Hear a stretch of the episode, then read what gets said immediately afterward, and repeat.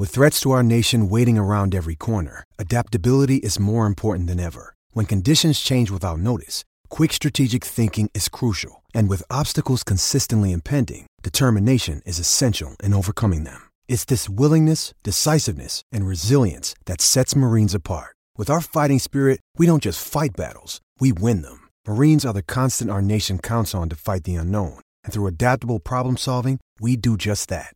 Learn more at marines.com. SBK Edge Rush drops every week with me and Propo demonstrating, well, why there is such a gulf, quite frankly, even in NFL terms, between Generation X and Gen Z. We get you set on the sharp side of the week's action with our favourite looks, tips, and steers. Yep, there are Propo's prop bets. Of course, there's our SBK Edge Rush ACCA, and naturally, the most important battle of all, me and Ol going head to head with our Drew Locks of the week. So if you haven't already, check out me Propo and occasionally Coco and Pebbles over on SBK Edge Rush. And no, Propo still hasn't watched The Wire.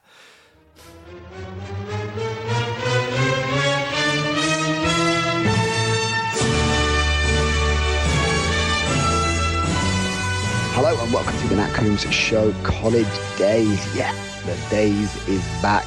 That means Ben Isaacs is back, and that means that I no, I'm not actually going to be doing this show. Propo standing in for me, but frankly, who needs me or Propo when you've got Ben for it? The boys are going to be bringing you their very first mock draft of the season. Ben's going to tell you which players he thinks are going to go top 10. They'll chat quarterbacks to watch out for in the college game right now and finish with a preview of the playoffs. It is College Daze, and I am gutted not to have made it. I will be sitting back and enjoying it just like you.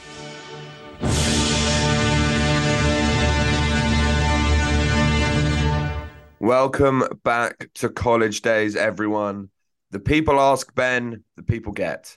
Well, it's the most wonderful time of the year. It's college bowl season. So it is appropriate that we really start our draft coverage in earnest right now. So, how do you just straight off the back? How do you plan your weekends? Because obviously, you're a huge NFL fan as well. You're an NFL analyst. You do brilliantly on this show on Talksport. And then, of course, you're also a college aficionado. So, I mean, does your wife and kid ever see you? They they do. They see me watching games. um, you know, my my daughter gets somewhat involved, um, but the way that she watches sports, she she loves to take part in sport, but the way that she will watch sport is here is a team I like everyone else is the enemy. I hate everybody else. If this isn't going well, why would I choose to watch this? It'd be like, why would I choose to watch my family on fire? Like that's how she would look at it. So sometimes she will be watching with me, but if we're watching a Bears game at a certain point, she'll just be looking at me like, why are we why are we putting ourselves through this? But you know, for me, there are work reasons, but for her, it's like I'm not getting enough pleasure from this. Um, with the college stuff, she struggles to get as invested mm. because she doesn't care enough about the teams, which is fair enough. And I do you talked... have a team? Yeah, well, I, I do. It's just that I it is it is nowhere near as important to me as the Bears. The Bears are like, yeah. ingrained in my life. When I first started paying attention to college football, um, mainly through the pages of First Down in the early 1990s, um, maybe even late 80s, it was Florida State.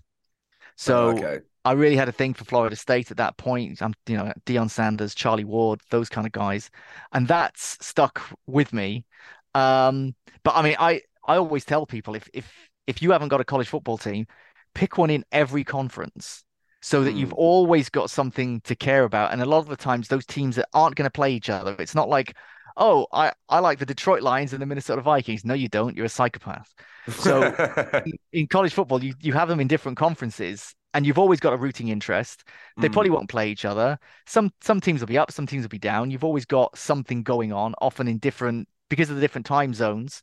You know, the Pac-12 teams will generally play at about midnight on a Saturday, whereas a lot of the other teams will be playing at 5 p.m. Saturday. I'm talking UK times. Mm-hmm. So you've got you've got a bit of everything. So yeah, I like Florida State, but it's not it's not a big part of my life, you know. Yeah, I'm I have to say I didn't necessarily have a team, but since the emergence of Joe Burrow and Ja'Marr Chase at uh, Cincinnati, obviously my NFL team, I have grown to love LSU just because I think of that LSU team. I think of the fact that Justin Jefferson was in there. I think the fact that Ja'Marr Chase, obviously Joe Burrow, Patrick Queen, all of these different players were in one college team. It's hard to not fall in love with that team. I want to go back to something you quickly just said there. We are going to be running through Ben's first mock draft of the season, just the first 10 picks. We'll get a breakdown of the quarterbacks. We'll be entering the league next season. Who could be your team's next quarterback with so much uncertainty around the QB situations in the NFL right now, and we will get a preview of the college playoffs.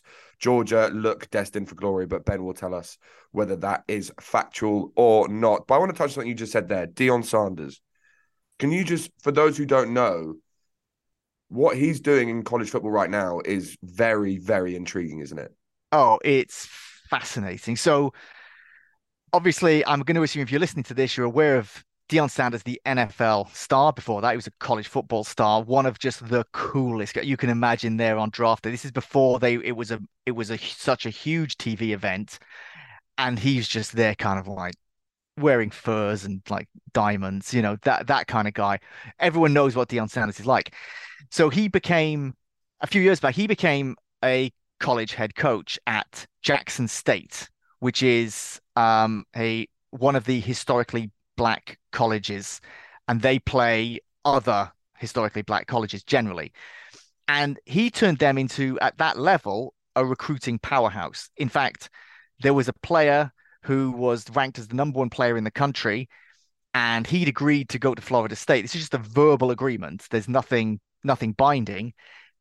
Deion Sanders got him to come to Jackson State.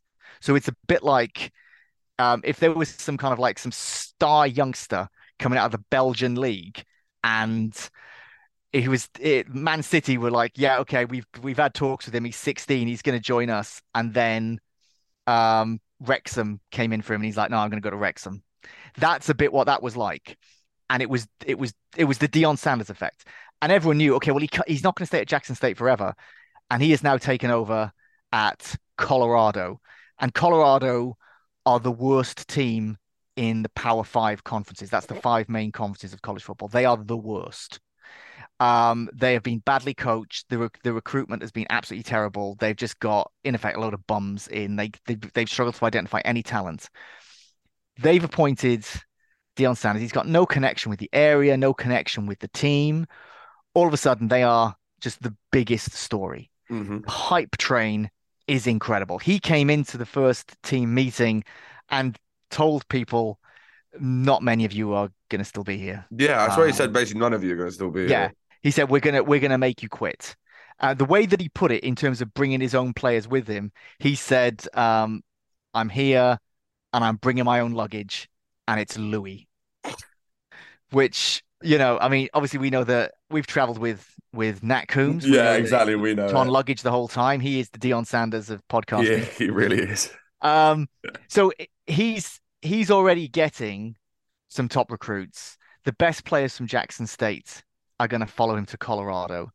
It is either I don't think there's any way if let's say we're talking just before Christmas in three years' time. I don't think there's any way we're talking about what Deion Sanders is building at Colorado. He will be gone. He will either be an absolutely hilarious disaster of his style not working at the big colleges, or he will have been so successful, able to recruit so much talent that he will have a bigger job. I think those are the only two things. There's no way that this is like, oh, he's going to be there for 10 or 15 years building a program. Not going to happen. Colorado is either a stepping stone or it's where he's going to be found out. I think it's going to be a stepping stone. He is not, in terms of the X's and O's, we're not talking about Bill Belichick here. You know, he is more of a CEO style guy. He knows, okay, I need a brilliant offensive coordinator, brilliant defensive coordinator, and I need guys who are going to reflect the way that I want to do things, but they are going to do the nitty gritty. And I am going to walk into the living room of one of the top recruits in the country. And by the time I leave, they will be desperate to join Colorado. It's gonna. I'm so excited to see how it plays out. He, there's going. There's a TV crew filming him the entire time. Perfect. One of his sons has a production company and is already making the reality show.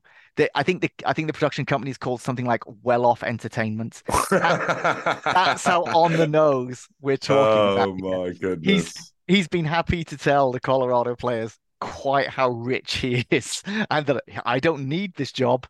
You know, I'm choosing to do this.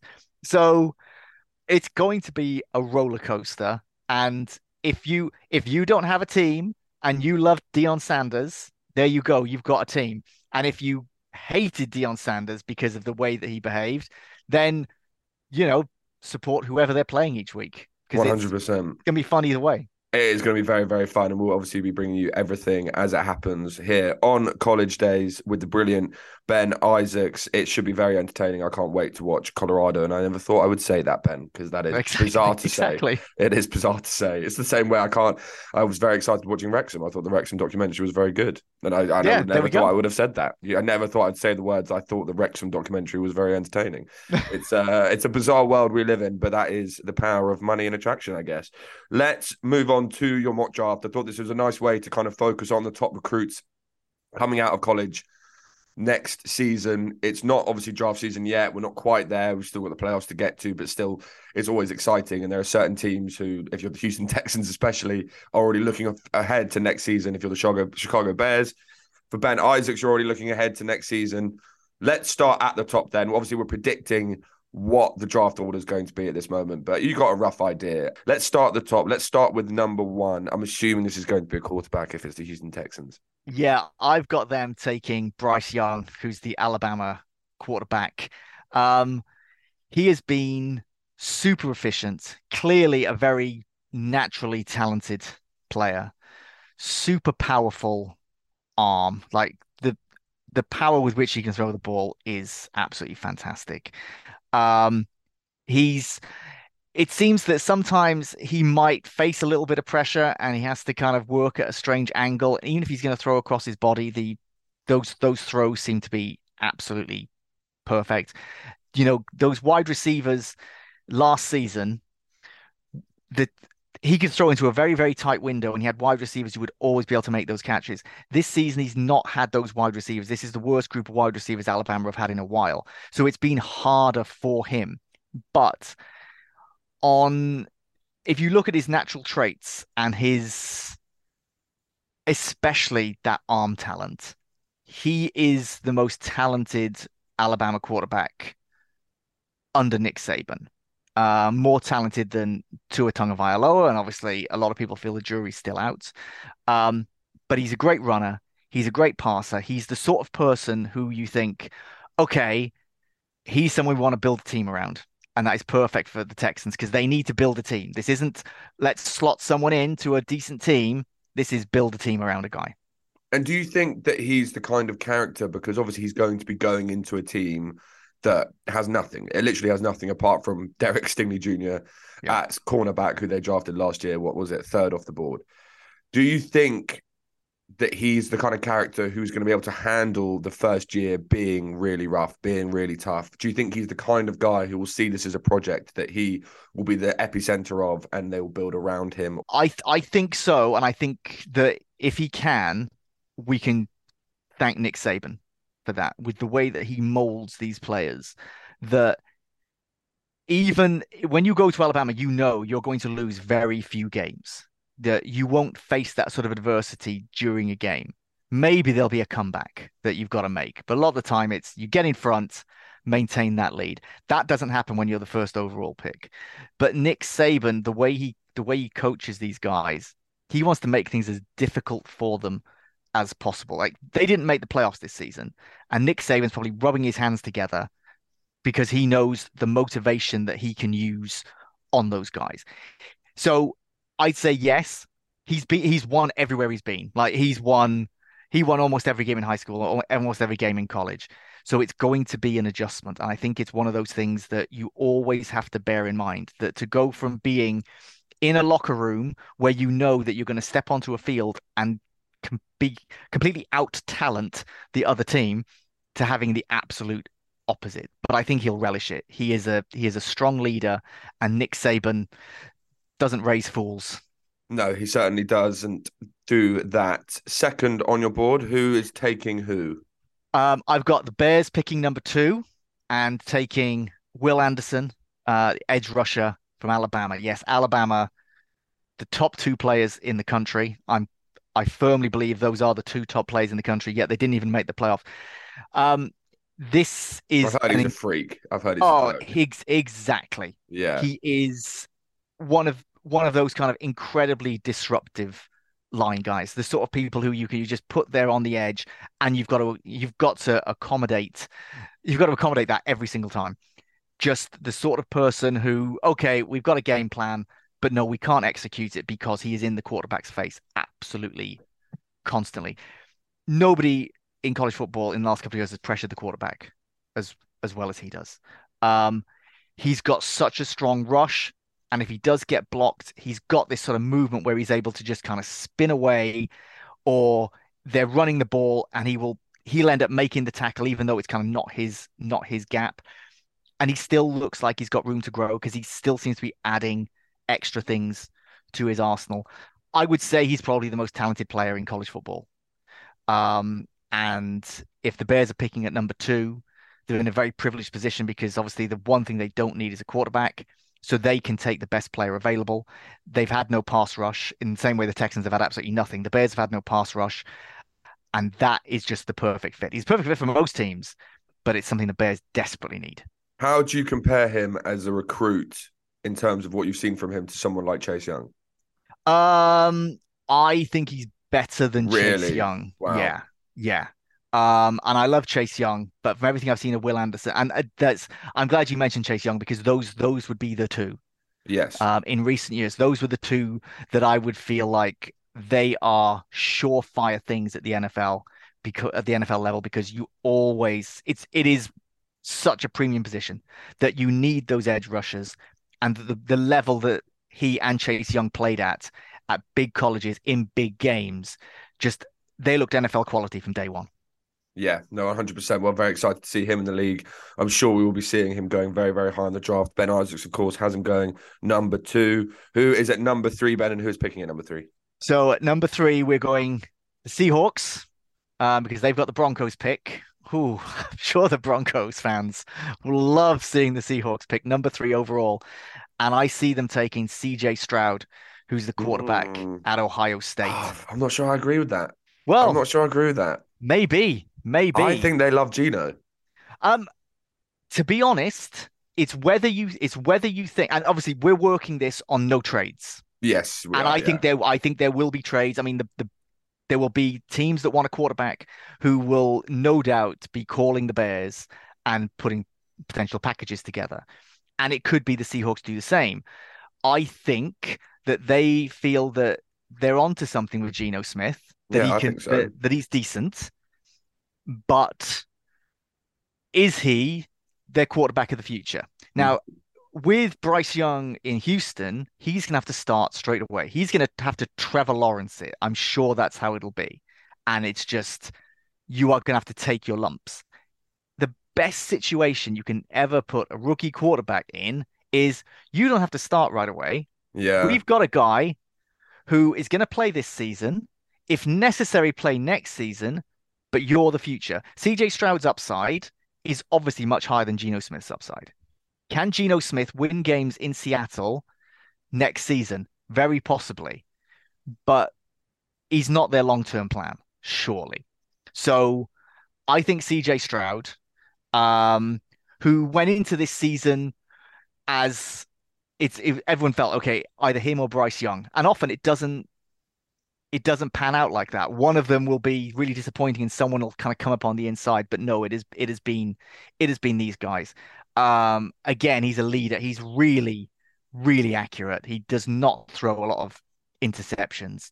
Um, he is a bigger guy than Bryce Young. Bryce Young gets knocked for being uh, being smaller, but like CJ Stroud is like is not not huge, but sturdy, sturdier than Bryce Young great arm strength. Again, just not up there with with Bryce Young, but he can he can make he can make every throw you need him to to make. But for me, it's it's the it's his brain and his accuracy. He's such a smart passer. He's someone who is just going to get everything, reads the coverage really well, and I think after decades, I would say, without there being a good Ohio State quarterback in the NFL, I think we're going to end up with two do you think that this is because everyone's talking about next year's quarterback draft. Yeah. Everyone's talking about Caleb Williams, aren't they? Yeah. There's next year's so the 2024 NFL draft will be a better one for quarterbacks than the 2023, but the step up 2023 from 2022 is massive. So if I was ranking them, I'd say 2021, Trevor Lawrence, Justin Fields, that group as the top, 2024 as the second best, this one as the third, and last year's is just the dregs. How does it compare to the how does this one compare to the Joe Burrow to uh, Justin Herbert, Jalen Hurts draft? Because obviously well, that's you know, now the cream of the crop, I guess. Exactly. That that yeah. one going into it didn't look as good as say the 2021. But at the moment, if you if you're talking about quarterback drafts from the last 10, 15 years, that is the one. Yeah. And I I want to say it's I want to say it's a it is quite a drop off from that because we've we've seen what those players can do. But I was I was I'm more excited about 2024's draft than I was about that draft because I felt Jalen Hurts could be a starter. I didn't think he'd be an MVP no. candidate. Justin Herbert, I thought would play at a really high level. He's been higher than I thought. So it's that one could be historic. Yeah, that one might be. be one that like they're making documentaries about in the future. I feel like they are probably going to just because of what Herbert and what Burrow and what Hurts are doing at this moment in time. And Tua could easily do the same if that system continues to develop it the way it is with McDaniel there and his wide receivers. It could, it's very, very interesting. I mean, Joe Burrow is just playing absolute lights out right now. It's incredible and he's improving at such a fast rate as well. Every weakness that he has seems to disappear slowly but surely because of his motivation to improve. Lou Anarumo went on the Pat McAfee show the other day and he just said, I've never seen someone more locked in in my life than Joe Burrow. It's crazy how focused he is. He's got that Tom Brady weirdness about him, I have yeah. to say. And obviously, this is a Cincinnati Bengals fan probably getting too excited. I just want to touch very quickly on Caleb Williams because you said something on Talk Sport last week, which was everyone saying he's the next Patrick Mahomes, which is obviously a huge uh, accolade to have and a huge tag. How excited should everyone be about this prospect? Um, very, very excited. But on the other hand, the something that something that people kind of bring back to like kind of bring it all back down to earth is that he developed at the University of Oklahoma. He's now at USC. So Lincoln Riley, very surprisingly, left the University of Oklahoma to become coach of USC. And he's just had his first season at USC and he brought Caleb Williams with him. He continued to thrive like he did at Oklahoma. A lot of the Oklahoma quarterbacks have gone into the league with a certain level of expectation. Murray People Mayfield. who Lincoln Riley have worked exactly. Baker, yeah. Kyler, and you can't really give him credit for Jalen Hurts. Jalen Hurts was drafted out of Oklahoma. He only played his final season there. He'd been at Alabama under Nick Saban.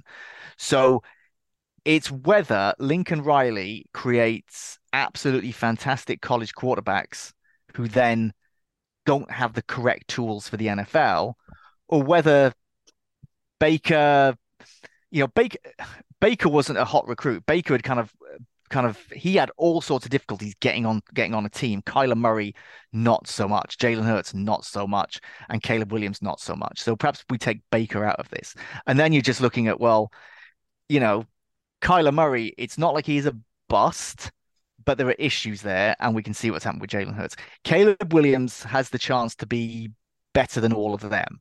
So yes, like right now, like you know, he's just won the Heisman Trophy right now, it's pretty easy to say he will be the number one overall pick in 2024. Things can obviously change. Like I, a couple of years back, if you spoke to me at this point, I would I would have been saying right the net the overall the top overall pick in a year and a bit is going to be Spencer Rattler. Yeah. And Spencer Rattler now is just like, uh, now what do I do? And is he, he going to go a... in this draft, Spencer Rattler? Um, I don't think that's been established yet. He can. If I were him, I would play another year. He yeah. ended the season strongly, and he wants to get himself in a good in a good position. But like, you know, sometimes we talk about the pressure that these quarterbacks are under. And I remember someone saying to me a couple of months ago about like, oh, like the thing with Justin Fields is like, can he can he handle all this glare, all this attention of having to, you know, carry the Bears? And I was like, he was the star of a TV show when he was in school. Yeah. Like that that show QB1 and Spencer Rattler was on it and Justin Fields was on there in different seasons. The idea of like you've got a camera crew following you're a teenager at school and you have a camera crew following you around because you are such a hot quarterback. And then you go and play at a big at a big program as they both did. And there's others. There, there are some that have fallen through the cracks, and there are some who are still going to come out, and there are some who are just, you know, Tate Martell who's just walked away from football. Crazy. Tate, but, Tate Martell story is crazy. It is. It is. I and I yeah. You've got if you if you don't know much about Tate Martell, go and go and read up on the guy. Yeah. Um.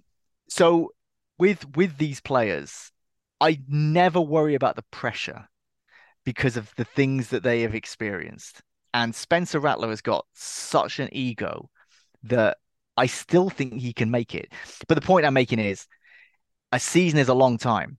And we might be having a different conversation about Caleb Williams. But that should we shouldn't forget the two outstanding seasons we've seen from him. If he has a bad season next year, why does it automatically become, oh, that's the real Caleb Williams? Not the two incredible seasons. That was a fluke. Yeah. He was he was just lucky for two years, and now yeah. we see the reality. So yeah, Caleb Williams is going to be, I would guess, the number one overall pick in 2024, and probably one of the teams we're t- talking about now, Houston, may well end up with that number one overall pick, and that's yeah. going to be a very valuable one to trade away. Will are people as excited about him as they were about Trevor Lawrence? No. No, I don't think I've ever seen anything like Trevor Lawrence. Okay. Trevor Lawrence was he was like the number one player in the country from about the age of kind of like 13 and that didn't change until he was drafted he was he was the, he was the kid who scouts went to see him and they mm-hmm. said that's the first overall pick yeah and it it came true and in terms of kind of the the, the ratings that they do now when they rate um co- uh, high school players going into college i think trevor lawrence is still the top rated player in history um wow and I think Justin Fields might have been second. And that just shows you how how kind of how strong that quarterback group was mm. that year. And you know they they played against each other in high school, which is amazing. Trevor Lawrence and Justin Fields they were kind of duking it out within the state of Georgia, even even back then. So probably not up to that level, but USC became hot this year. I think they're going to be even better next year. And you play in LA and you become a big deal, yeah. then you are a true superstar. And if you if you can be a star in LA, then you can handle anything. One hundred percent. No, it's very exciting. I'm hearing all sorts of things about him. I haven't actually watched much of him myself, but it's fascinating to hear just how excited everyone is about this player. He's got a weird thing with Utah, though, doesn't he? Oh yeah, he can't beat Utah. Yeah. Um, Utah kind of play a little bit different to the rest of the Pac-12 and they just have USC completely figured out. Didn't he so... write F Utah on his fingers for a game? yeah. But I mean, I I I love that. Yeah he's, only, yeah. he's only been at that school. He's only been at that school a year, and he is just completely bought in. Um, you know, USC, USC are the flagship program in the Pac-12, and they are leaving the Pac-12. It's so strange. They and UCLA will be joining the Big Ten in a couple of years, and we'll be playing teams from the Midwest, and that's going to be quite the experience for those players. Because if you're when you go to Utah, if you're USC and you go to Utah, it's one of those places where it's like, oh, this feels kind of remote and cold compared to where we're playing, and they're going to be playing in the Midwest. So that's that's going to be a fun one to keep track of, and just the crazy world of college football where we're used to um, occasionally NFL teams moving cities but moving conferences and playing completely different geographical bases is that is purely a college thing. Wild. This could be a three-hour show at this point. I've literally got so many questions. I know. Get, uh, yeah, I know. We've done three picks. yeah. I know we've done three picks. We've got so much to get into. every time you say something, I've just got a question every single time. But well, we'll you're you're the yeah. you're you're the voice of the listeners, so ask away. Yeah. You know. yeah. No, I can't. We can't get into the whole way the whole conferences and divisions work. That is too. That is too much. That's a whole separate podcast that we could do another time. I'm sure. But it sounds fascinating. I mean, I have no idea why they're moving. Why are they? Ah, well, money. So oh, okay the SEC and the Big Ten are by far the richest conferences because they've got the best TV deals. So imagine imagine if college football was European football, And if you were, say, Ajax, and you were like, look, Ajax, PSV, and Feyenoord, we bring in so much more money than the rest of the Dutch league. Yeah. If we could join the Premier League and get a slice of their TV money, yeah, we're going to win fewer games and getting into the Champions League is going to be harder. But my God, we'll we'll be able to attract much better players. We'll have so much more money to spend. We'll our facilities will be upgraded. We'll have a bigger budget for the most expensive managers, and that's basically it. It's all it all comes down to money, and geography is becoming less and less important. Is that not going to have a negative impact on the conferences they're originally in, though? In the same way, like it sounds like a Super League model almost. Do you know yeah. what I mean? So no, exactly. That, yeah. that that is the, that is the phrase that has is being part of the discourse. It's becoming a super league. Now, it's devastating for the Pac 12. Absolutely yeah. devastating. USC are the biggest program there. UCLA are a big brand name. They've not been as successful. And USC is a private university. UCLA is not. It's part of the University of California system. The University of California looked at potentially blocking UCLA one of its own schools from joining the Big Ten. They were unable to do so. The Pac 12 was hoping it could be blocked, but you don't want to keep a team that doesn't want to be there anyway.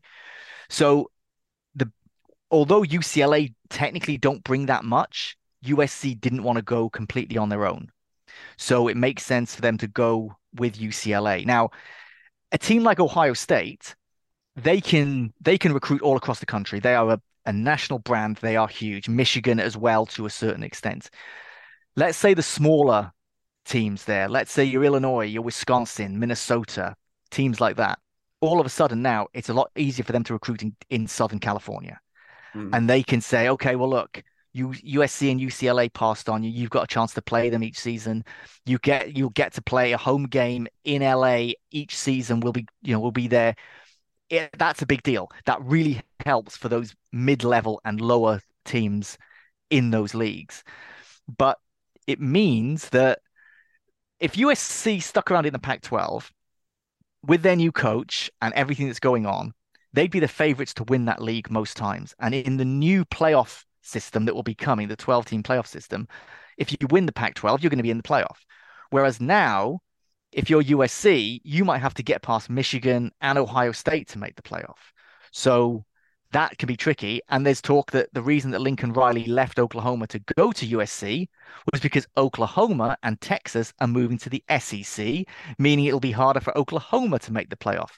Absolute chaos. I didn't even know they were moving to a 12 team playoff. Oh, yeah. How are you feeling about that? Uh, thrilled. I love it. Oh, okay, I good. Yeah, yeah, yeah. yeah. I, I, mean, that sounds it. great, but I don't know if that's one of those where the college football purists are all. Oh, fuming. yeah. I mean, there are some. There are some who are against it because they say, like, a lot of people feel that this year only two teams can actually win it. Yeah. Why do you, you know, you've got four teams, but only two can win it. If you had a 12 team playoff, well, still only two can win it. I don't care. I want to see those matchups. I want to see five versus six, etc. I think yeah. those games will be great, especially because some of them will be on on team campuses. The idea of like you know if if someone's if someone's got to go and play in like let's say a team from uh, Florida's got to go to the Midwest and play in the snow in the playoff. Yeah, sign me up. I'm all for it. Yeah, no, that does sound very exciting. And it just means more football, which we're always happy for here on the Nat Coombs Show on College Daze with the brilliant Ben Isaacs. Right, we were doing your top 10 mock draft about an hour ago. So we better return to that. Okay. Yeah. Who is picking at number four and who are they selecting? Uh, number four, I've got the Lions picking um, with the Rams pick. It's crazy. And yeah, it's crazy. I mean, the Rams got what they wanted. They got a Super Bowl win. Yeah, exactly. Um, you can't be angry, but it's mad that you have three and four being people selecting yeah, from it, someone else's pick. Yeah, especially when it's not like the Seahawks and Lions are having disastrous seasons. No, exactly. You know, so they they they obviously would be very pleased. I've got them picking Jalen Carter, defensive end out of Georgia. Now, I did think quarterback. Um, obviously, they've actually done done quite well out of the deal this year. Um, mm-hmm. they can be they can be happy with the way Jared Goff has played. I don't think they feel he's their long term starter. No. But I think that they've got another pick in this round. They could pick someone that's perhaps a little bit more of a risk and let them sit behind Goff and see how it goes. But Jalen Carter, potentially the second most talented player in this draft. Um, again, he's a he's a he's a great pass rusher. Um, he's mainly played at defensive tackle. I think he's just going to plug right in. You, he's almost impossible to run against. Um, he gets after the quarterback. He has had an injury, which I think he's, I think that is all done and dusted now. I don't think we're seeing any negative effects from that, but he just dominates. He just gets in the quarterback's face. He just hits running backs in the backfield. He is absolutely outstanding. And the Lions, I think, could build an absolutely epic defensive line. Aidan Hutchinson, who I absolutely love. Mm. Put this guy there as well. A lot to love on the Detroit Lions this season. And I think they're just going to get so much stronger if they can draft a guy like this. Do you think that they would take CJ Stroud if he's still there at number four? I think they will seriously consider it. Um, I think they I think they do want a quarterback. Yeah. And if CJ Stroud is there, I think they'll be sorely tempted because Jared Goff is probably not their quarterback in two years' time. No, I agree. And also, just quickly on Jameson Williams, obviously, we're seeing him emerge now after being injured for the first part of the season. How excited should Detroit Lions fans be about oh, Jameson Williams? Very, very he can be a star in this league, and it it almost feels like they got an extra draft pick because of the fact they've had to they've had to wait before he could actually yeah contribute. He's going to be this this season is just going to be a warm up. I think you're going to see the the real version next year, and he's going to be he's going to be outstanding. He'll be one for fantasy as well. Don't forget to go check out FFS on the Nat Coombs Show network with the brilliant James Sandry, the guru. It's obviously coming out to playoff times. I'm not in many fancy playoffs, I don't think, so it's not that necessarily important for me. But the, for those who are, go and check out FFS because uh, yeah, he has got some brilliant, brilliant wisdom. As does Ben Isaacs, number five. Ben, number five. I've got the Cardinals drafting here and taking Myles Murphy, defensive end, out of Clemson. Yes, this is this is the pass rush draft. This is going to be. Say, is it just defensive ends and quarterbacks? This draft is that it? it? That that is at the top end of the draft. Yes, that is what it's about. So this guy is really versatile. I think he's going to be put as a right defensive end, but he can play all over. Um, he's a sack machine. He's got great hands. He's got great strength. He hits really hard. Um, I've seen him drop back.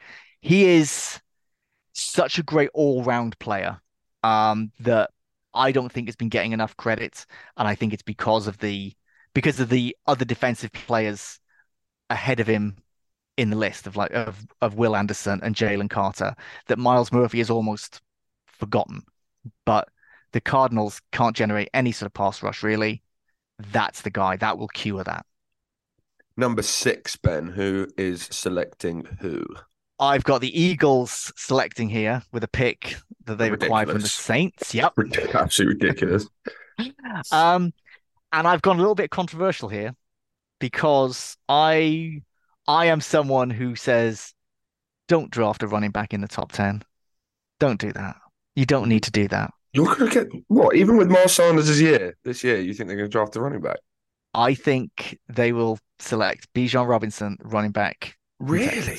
Yeah. That is controversial. They are they they are still going to be they're going to be thin at running back next season, and this is something they now you talk about picking from a position of strength. I think that in terms of the talent that's available, there's there are so few gaps on that Eagles roster. It's it is totally realistic for the Super Bowl champions to be picking at number six. The Eagles could win the Super Bowl, be picking at number six. They'd probably trade down, yeah, sure, and accumulate some more. Mm. Bijan Robinson is such a fantastic running back. So, um, I could tell you all about all about the games that he's won for Texas, how versatile he's been, what a workhorse he is, the burst that he's got, the great feet that he's got. But really, my favorite bit is that he has his own brand of mustard. so, is it Bijan's Dijon? It is. It is Dijon Mustardson. Uh, so you got there. You got yeah, there. I got there. I got You're there. sensible enough to get there. Yeah. It's apparently good. It says on the label it's like a touchdown in your mouth, Jesus. and I've- sounds like something else. which is not. I've never asked for a touchdown in my mouth. but he's he's he's uh, Texas have had an inconsistent season. He has been incredibly consistent. Um, the way that he can, the way that he can kind of like quickly hit a hole as it opens up, um, the way he can make people miss, the way he can break tackles. I think he's going to be one of the best running backs in the NFL. Really? Yeah. But do you not think that, considering how insanely good Saquon Barkley looked coming out of college, and what the actual product is from the NFL, do you not think that is a major deterrent for any teams taking a running back in the top twenty picks, even? Well, yeah, it is. It is certainly, and it goes against my ethos. And I've, it's not because I am so high on Bijan, although I like him a lot. It's because I think he will work so well as an Eagle. Yeah. But with someone like Saquon, my my policy on running backs is, you know, you want to ideally find a gem in the lower rounds, but however you do it, you get those rookies, you let them play their rookie contract, and you move on to the next rookie. Yeah. Don't give running backs their second contract. Yeah. It's expensive and it's not worth it because they are not as important. It is not a premium position anymore. The the days of like, oh, you need to have a really great running back and a really great middle linebacker, those have long gone. Yeah. So don't keep him past your rookie contract. But Saquon Barkley has been outstanding. And in my eyes, you just you cut him loose after that first contract. Wow. Wow. Who is next off the board, Ben Isaac? Okay, I've got the Colts picking at number seven, and they're getting a quarterback in my world, and it's Yeah. Will Levis out of Kentucky. Is he Um, finally the solution? Is Will Levis the solution to the Indianapolis Colts' quarterback problems of seemingly six, seven years? Uh, I mean, Is I don't know the next Andrew. Luck? he's probably not the best next Andrew Luck. I'll be honest, but he is a he is a super intelligent player on and off the field. Like he had offers from like Harvard, but obviously he wanted to play. He wanted to play proper football, so he ended up uh, he ended up signing with Penn State. Didn't get to play at Penn State. Went to Kentucky, and Kentucky were a lot more interesting because of him. Uh, Kentucky generally aren't that aren't that great. Um, he is he's been he had a couple of bad games towards the end of the season, and I think that's gonna that's gonna skew things. Um, but he's exciting. Um, he can he can run a bit. He's got he's got a top level arm. Um, he's got to work a little bit on his accuracy, but I think that happens a lot with college players that, that Yeah. aren't going like kind of top one or two. Um, he he kind of became a bit of a social media sensation because he would be on social media eating bananas that were unpeeled Oh God! um, and drinking coffee that he put mayonnaise in. oh, he's that guy. He's that guy. He's a sociopath, Ben. Now you can't you- put mayonnaise in coffee. That's crazy. I mean, you're preaching to the choir, but if you've got the talent, if you've got the arm talent, then No, You he's a bust. He's a bust. That's my prediction. That's my insight for you guys here on College Daze. He's a you can't put mayonnaise in coffee. That is crazy. I don't even want to try it. I don't even want to think about it. I love both things. I love and adore mayonnaise and coffee, but you do not put them together. He also he eats the banana with the skin on. Which is nowhere near as kind of criminal as the mayonnaise in coffee. No, it's not, but still, like just adds to the case. that He's definitely a bust, Ben. It sounds like you think he's a bust as well. It sounds like it. I think he's got a lot of upside. I think he's a risky pick. Okay, fair enough. So you don't that's- think so you don't think he do you know what he's giving me? And this is this is completely irrational and this is completely unfounded. He's giving me Josh Rosen vibes. Oh, Josh Rosen's a smart guy as well. That's what I I'm mean- saying. Could, but can you imagine, right? Imagine you've got a child who is offered places at Harvard, Princeton, places like that, but also these are their eating habits. Yeah. You'd feel like there's something, something's a bit wrong. But yeah, If your daughter, Ben, start putting mayonnaise in her coffee, when she eventually starts drinking coffee. What what do you do at that moment? Um, my first my first urge would be the police um, and I think second, I would ju- I would blame my wife somehow. she doesn't get this from me. Yeah. This must be you. This must yeah. be you. Or she's in the wrong crowd. That's what. That's the other thing you could just go to. She must yeah. be in there. She must be. She must be found herself in yeah, the wrong crowd at school. Yeah, she's with that group in school have been caught experimenting with mayonnaise. that is absolutely bizarre. I'm glad you managed to find us get him into this, even if he doesn't go at number seven to the Indianapolis Colts. I'm glad you got him in because that is an extraordinary story that uh, I would love to dive deeper into. I mean, hopefully we can get him on College Daze at some point and talk oh, to him about this because I'm sure is, he'd love it. That is absolutely bizarre. Who is next? Who's going number eight then? So I've got the Falcons picking at number eight, and I've got them picking Tyree Wilson, who's a defensive end out of Texas Tech. So yes, we are continuing with pass rushers yeah. and quarterbacks he's he's an excellent edge rusher. Um, Texas Tech finally playing defense. It was something that they just didn't ever used to do, and they when they when they got Tyree Wilson in, they didn't seem to know how to use him properly. He was you know he was highly rated, but they struggled to get him in positions where he was actually able to kind of get to the quarterback, and now he does, and he is so he's got such great balance. Like when he has to change the way that his way that his body moves, he just is able to kind of get through get through a gap, get to the quarterback. Um, but he is someone who is very much a work in progress. So I don't think he's the instant success that I expect the other pass rushers to be. But I think he's just got so much upside and so much talent that he's someone who's he he will really fill a need for the Falcons. Yeah, the Atlanta Falcons, who of course have Desmond Ridder at quarterback at this moment in time. Yeah, and I, I, I saw I saw some mock drafts where people were convinced the Falcons are going to take a quarterback, and maybe they will. But who would they take if they were going to at this position? Obviously, mayonnaise boys off, but who who would they take? Who's the next best? Well, let's see. So Tanner McKee out of Stanford, who I don't think is a first round talent, but I think will probably go in the first round. Yeah, just because so many teams need a quarterback. I mean, let's just uh, we can touch on this now. Actually, that you and Will Gavin explored on Talksport Two NFL show last week. How many teams have uncertain situations at quarterback? And you got to what, 16? 18. 18. So 18 over half of the, 32. Of the league. Yeah. So in effect, there are 14 teams who, barring a catastrophic injury, they know who their quarterback will be for the next couple of years. The yeah. other 18 do not. And I don't think we've ever seen that level of uncertainty. Now, obviously, in a lot of those places, there's a quarterback on the roster who may well be their quarterback in the next few years, but it's the fact those teams do not know.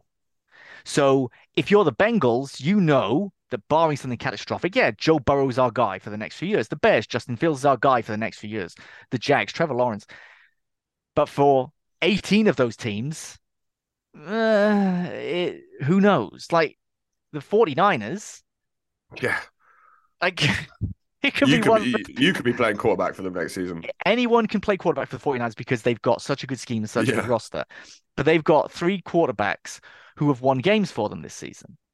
And there's a chance that none of those are the quarterback next season. It's insane. It is absolutely yeah. insane. And do you think as a result of that, we're going to see players drafted way too high, quarterbacks drafted way too high in this upcoming draft? You mean even more so than normal? Even yes. more so, yeah, even more yes. so than normal. Yeah, exactly. Yeah, I think there's going to be for the next two drafts there will be a um, a run on quarterbacks. It is going to be so competitive. And for those teams, if you are someone, say, like the Bears or the Lions, who've got a high draft pick, you are going to be very tempted to trade down because so many teams are going to be desperate for mm-hmm. a quarterback. Now, the Lions might feel like they really want a quarterback, they might not. But for a lot of those teams, they are just absolutely desperate. Is and there depth in this draft for the quarterback position? No, I don't think so. I I really like the top two. I think I think Will Levis can be really good, and then no, I think there's no, a I, I then I think there's a drop off. Okay. Um, you because you've got your Tanner McKee from Stanford, you've got Anthony Richardson from Florida. I think those will both go in the first round. Wow. And if teams get really desperate, perhaps Jayden Daniels from LSU um, could go. I mean, if assuming, let's assume that Spencer Rattler does come out, there is the outside chance he could go late first round. Like really, you think we're at, we're at that point? Yeah. I mean, I I would urge teams to not do that. I do not think these are first round quarterbacks, and I'm I've said before, I think a team should draft a quarterback every year. You set quarterback, don't worry, draft them with a late pick. Mm-hmm. Develop them. They might end up being a brilliant cheap backup, or they turn into someone that you can trade away and you'll get more draft picks than you spent on them. Yeah, look at Believe, Brock Purdy. Exactly. Believe in your ability to develop quarterbacks. Yeah, look so, at Brock Purdy. He's the perfect example of that. He he is now someone who people are considering as a serious talent in this league. I mean, everyone's calling him Mr. Irrelevant. Yep. And the next Tom Brady. People yeah. are saying, well, Gavin's convinced he's the next Tom yeah. Brady. and, and, and, you know, Garoppolo, like that, like the Patriots drafted Garoppolo. I was I was there in the room, sat next to a guy covering it for that university's newspaper, and they they clearly felt he's either going to replace Tom Brady or we draft him and get a lot of draft picks. So yeah. there is there's an upside to taking one every year. One hundred percent, one hundred percent. Who is at number nine, Ben? Okay, I've got the Raiders picking here, and it's Bryan Bresee, uh, defensive. T- I know. Uh, Bryan Bresee, defensive tackle out of Clemson. Clemson have had a disappointing season. Um, for them, if you are not in the playoff, is a disappointing season. But he has been he's been a bright spot. He's a big guy.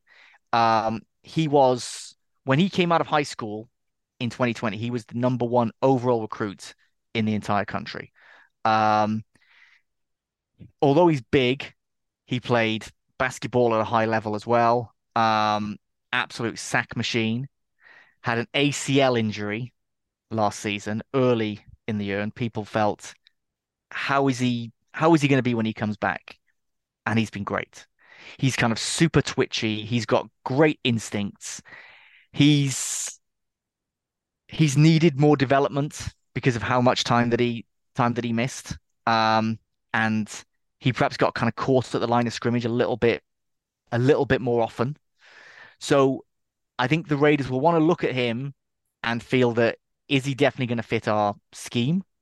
Um, because of the way that the way that he kind of moves along the line of scrimmage. I think that he's going to be a fantastic player, and I think he'd be going higher if it if it wasn't for that ACL and we had more we had more tape of him. But I think he's just one of many top draw defensive linemen in this draft. It is we are living in great times for defensive linemen. We're living in great times. I love that. It seems like recent years we've been living in great times for wide receivers. Yes. And it doesn't sound like, I mean, you don't have any going in your top 10, I don't think. Is this going to mm-hmm. be a slightly weaker draft for wide receivers? It is. It's not going to be a bad one necessarily, um, but it's not going to be anything like anything like what we've what we've had. Um, I think we've just been we've been spoiled, and I think we may get to the point where people are feeling, well, there are going to be so many around maybe we don't draft them too early. Yeah. Maybe we just, you know, we just wait a little bit, which is which is possible. Um, but there is so much. There's so much that there will be there will be players going in that in that first round, but there's a chance it's only say two potentially. Yeah. It's probably going to be more, but because there are plenty with first with first round ability, but I would say there's probably only two that you can guarantee are going to be taken early, and that's Quentin Johnston out of TCU, who we'll see in the playoff, and Jackson Smith-Njigba, who we'll also see in the playoff. He's at Ohio State. Those are the two best. Those are pretty much guaranteed. Yeah, they're guaranteed to go in the first round, barring an injury. Others, I think it's probable, but those are the two stars. And we'll definitely do another mock draft as it gets closer to draft oh. season. We'll do plenty of them. Me and Ben did one in build up to last year. I remember it very well because it was very, very enjoyable. It's a lot of fun doing mock drafts. I love it. I'm not necessarily like a draft nerd, as you can probably tell from this podcast. I don't watch that much college football, but I find it very interesting. And listening to someone like Ben is just brilliant, and that's why you guys love College Daze, and I love being a part of College Daze. And yeah, it's the one where Nat when Nat texts me being like, my schedule's ridiculous because his schedule is ridiculous at this moment in time, and he's also just taking leave because have you heard about how bad his Drew Lock's record is? On no, have you not heard about it? No. So there's a little plug for Edge Rush. Go and listen, not necessarily for the picks anymore, but for the just sheer enjoyment of listening to Nat getting an absolute muddle every week about who he's going to pick and how stressed he gets. Very entertaining. Fortunately, we do have Tom Collins from SBK salvaging the podcast. I'm doing okay. I'm nine and five. I'll take that. I think that's a solid performance. But Tom Collins is six and one at this moment in time, so he is the one to listen to on Edge Rush. Go and check that out. It will be coming out this week as well, and they'll be building up to the playoffs also. Number 10, Ben. Now, number 10 is the only player that you have seen in person play a game. Um, and I've got the Steelers at number 10 taking Peter Skoronski, offensive tackle out of Northwestern. He is, I feel like, NFL ready. Um, he's the best offensive lineman in this draft. Um, his granddad is Bob Skoronski, and maybe some Packers fans will know that name because he was he uh, a left tackle. He he was he used to put mayonnaise in Vince Lombardi's coffee. Vince Lombardi said that was his secret. Um, but he um he was a left tackle uh, for the Packers when Vince Lombardi was there. Um, he is he's got great hands and feet, super strong, great balance. He is fantastic at pass blocking if they if they want to continue and see if Kenny Pickett can be the guy, and he could be, I'm not sure he will be, but he could be maybe. You need to get him great protection, mm-hmm. and there's there's not enough good offensive tackles in the league right now. No, there and isn't. I think I think Skoronski is going to come in and will be a very good one very very quickly. He's consensus All American. He's absolutely fantastic. I think he's a very safe pick for the Steelers. Did you, when we watched him obviously play in Ireland, Northwestern versus Nebraska, were you aware of how strong a candidate he was? Do you think he would be a top 10 pick? Um, I wouldn't have said top 10 at that point. Um, I felt like he's he's one of the offensive tackles who are going to be the a first a, probably a first round guy. But Northwestern have had an awful season. Awful. You saw every win they had this season. No, really. They haven't won a. They didn't win a game in America. No. The only game not. they won was the was the the great game in Dublin, which went down to the wire, where they beat Nebraska. They lost every single game since then. Wow. And when you're on a team that is performing that badly, and you're fantastic, boy, do you stand out. So it was like he's amazing. Everyone else is really struggling. So you could see where they were finding it so difficult all season, but yet nobody could get past him. Honestly, I can't recommend enough. I mean, Ben will vouch this as well to go and watch a game of college football in Ireland. It was so much fun. We actually, I was actually looking back at photos and videos that we were taking from social media earlier to uh, yesterday, and we had just an unbelievable time. Ben, it was so it, good. It was amazing, and the idea that the next one is going to be Notre Dame versus Navy it's there's going to be twice as many people in the city because of that. It's going to be ridiculous. So, yeah, I'm I can't I can't wait. It was one of my highlights of the entire of the entire season. One of my highlights of 2022. We had such great fun. Such a great I mean they they really want to set themselves up as the home of college football in Europe and I can't think of a better place for it. So, yeah, I'm already looking forward to next time.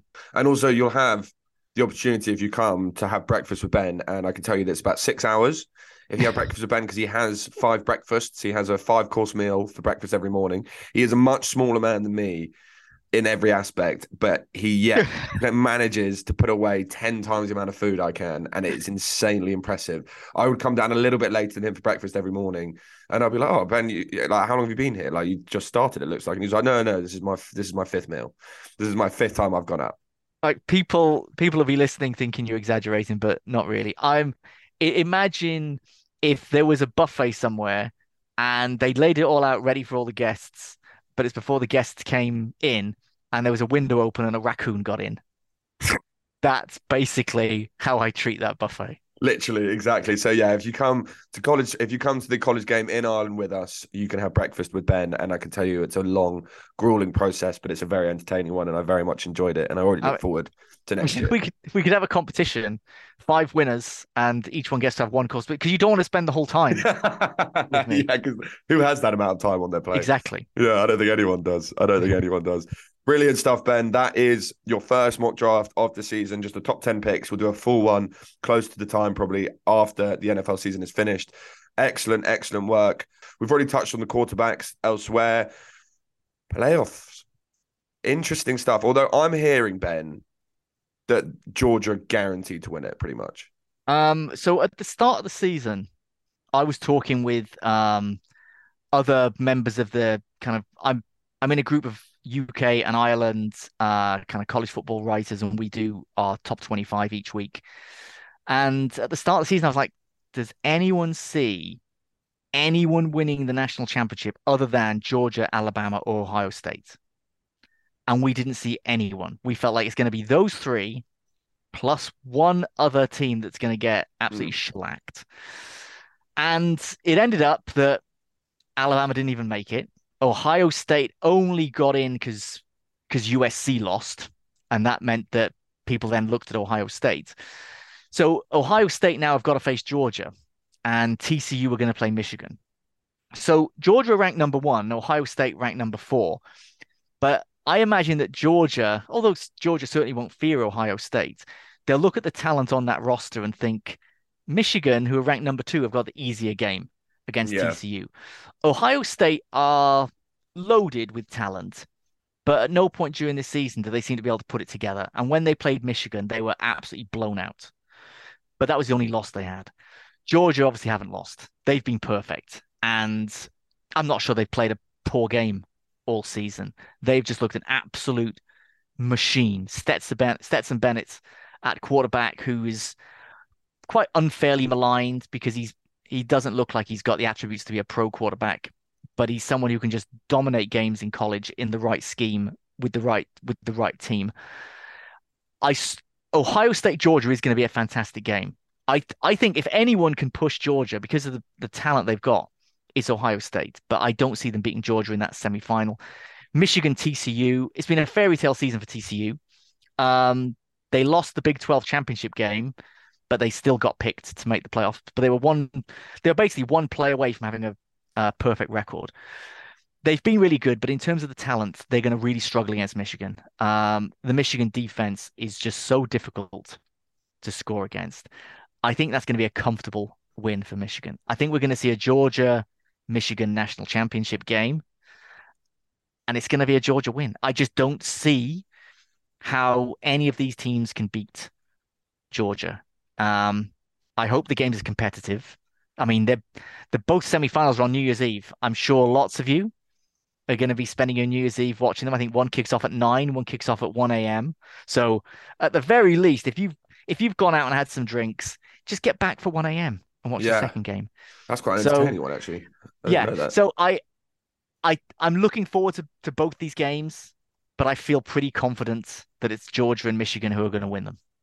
I saw um point which was Stetson Bennett, who was the George quarterback, who said I've seen a little bit of just him just getting taken the Mickey out of all the time because he just doesn't look like a quarterback, mm. and he seems to be very confident and riding on this high, even though obviously it seems like the rest of the team is sort of carrying him. But as you said, maybe that is a little bit unfair. But he's 25 years old, which is the same age as Kyler Murray Lamar Jackson and Joe Burrow. Lamar Jackson won the Heisman Trophy in 2016. Kyler Murray won it in 2018, and Joe Burrow won it in 2019. And he's what just been nominated for the Heisman Trophy, didn't win it, but in 2022, and he's the same age as all of those quarterbacks. Yeah, uh, I mean, he's stick. He's been sticking around at Georgia, like just living living his best life.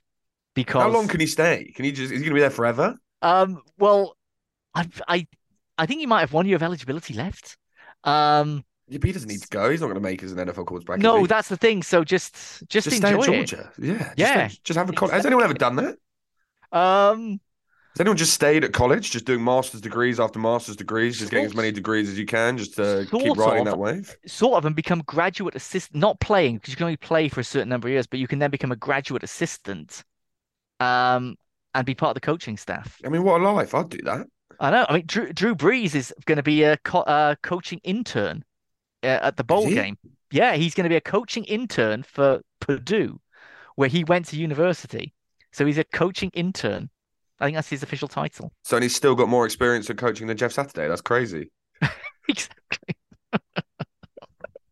oh Ben, uh, brilliant stuff. This has been really, really enjoyable, and I think I managed to hide my hangover pretty well. And I have to say that was uh, that was really enjoyable the whole way through. You've done a brilliant job, fascinating stuff, and you predict Georgia to win. You predict Bryce Young to be the NFL quarterback or the NFL player first off the board. Is there anything else people should be keeping an eye out for in the bowl season? Anything else that you feel everyone needs to know? Any interesting aspects? Because I mean, as you've said, we discussed. There's so much going on in college football right now. Something I'll say about the bowl games. I I can't get enough of them. I'll watch any of them. It's a little bit like, you know, when you have that drop off during the World Cup where there's the group stage, you've got four games a day, and then all of a sudden it's like two windows, and then yeah. you have a days without games.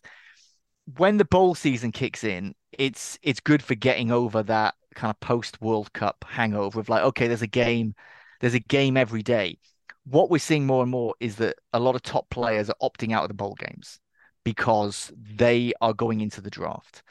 If it's the playoff, because the playoff's so important, there's a feeling of like, well, it's just a bowl game, it's just an exhibition game in effect.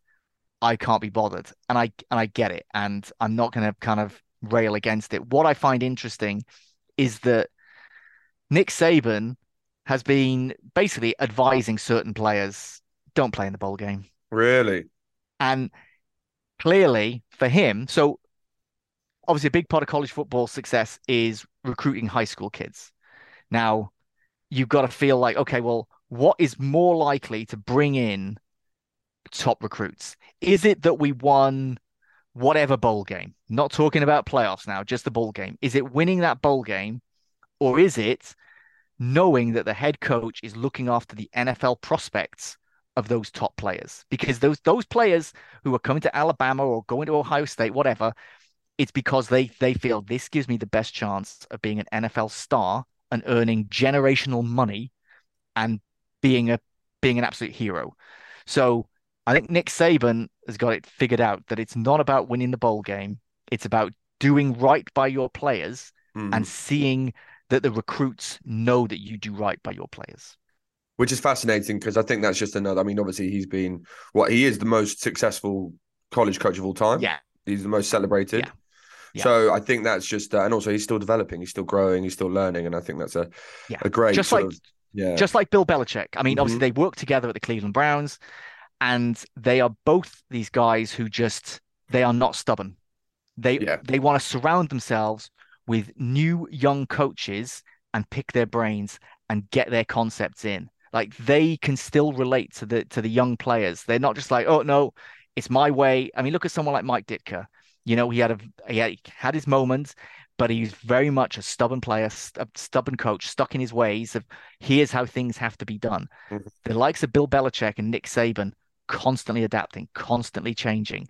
And college football has changed so much with the um, with the fact that players can in effect be paid. A lot of coaches struggle with that. Nick Saban just working with it all. Brilliant, brilliant stuff. Fascinating. And it's a shame we won't see Alabama in the college playoffs, but it's nice to have them not in there for one year. You know, it's yeah, nice for once they'll be back. Yeah, they'll definitely be back. Exactly. Excellent work, Ben.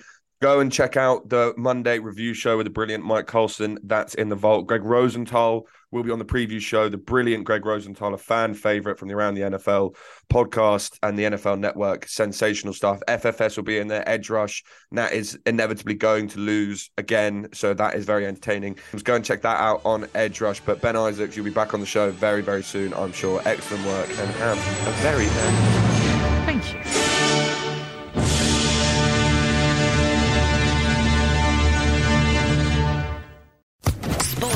Podcast Network.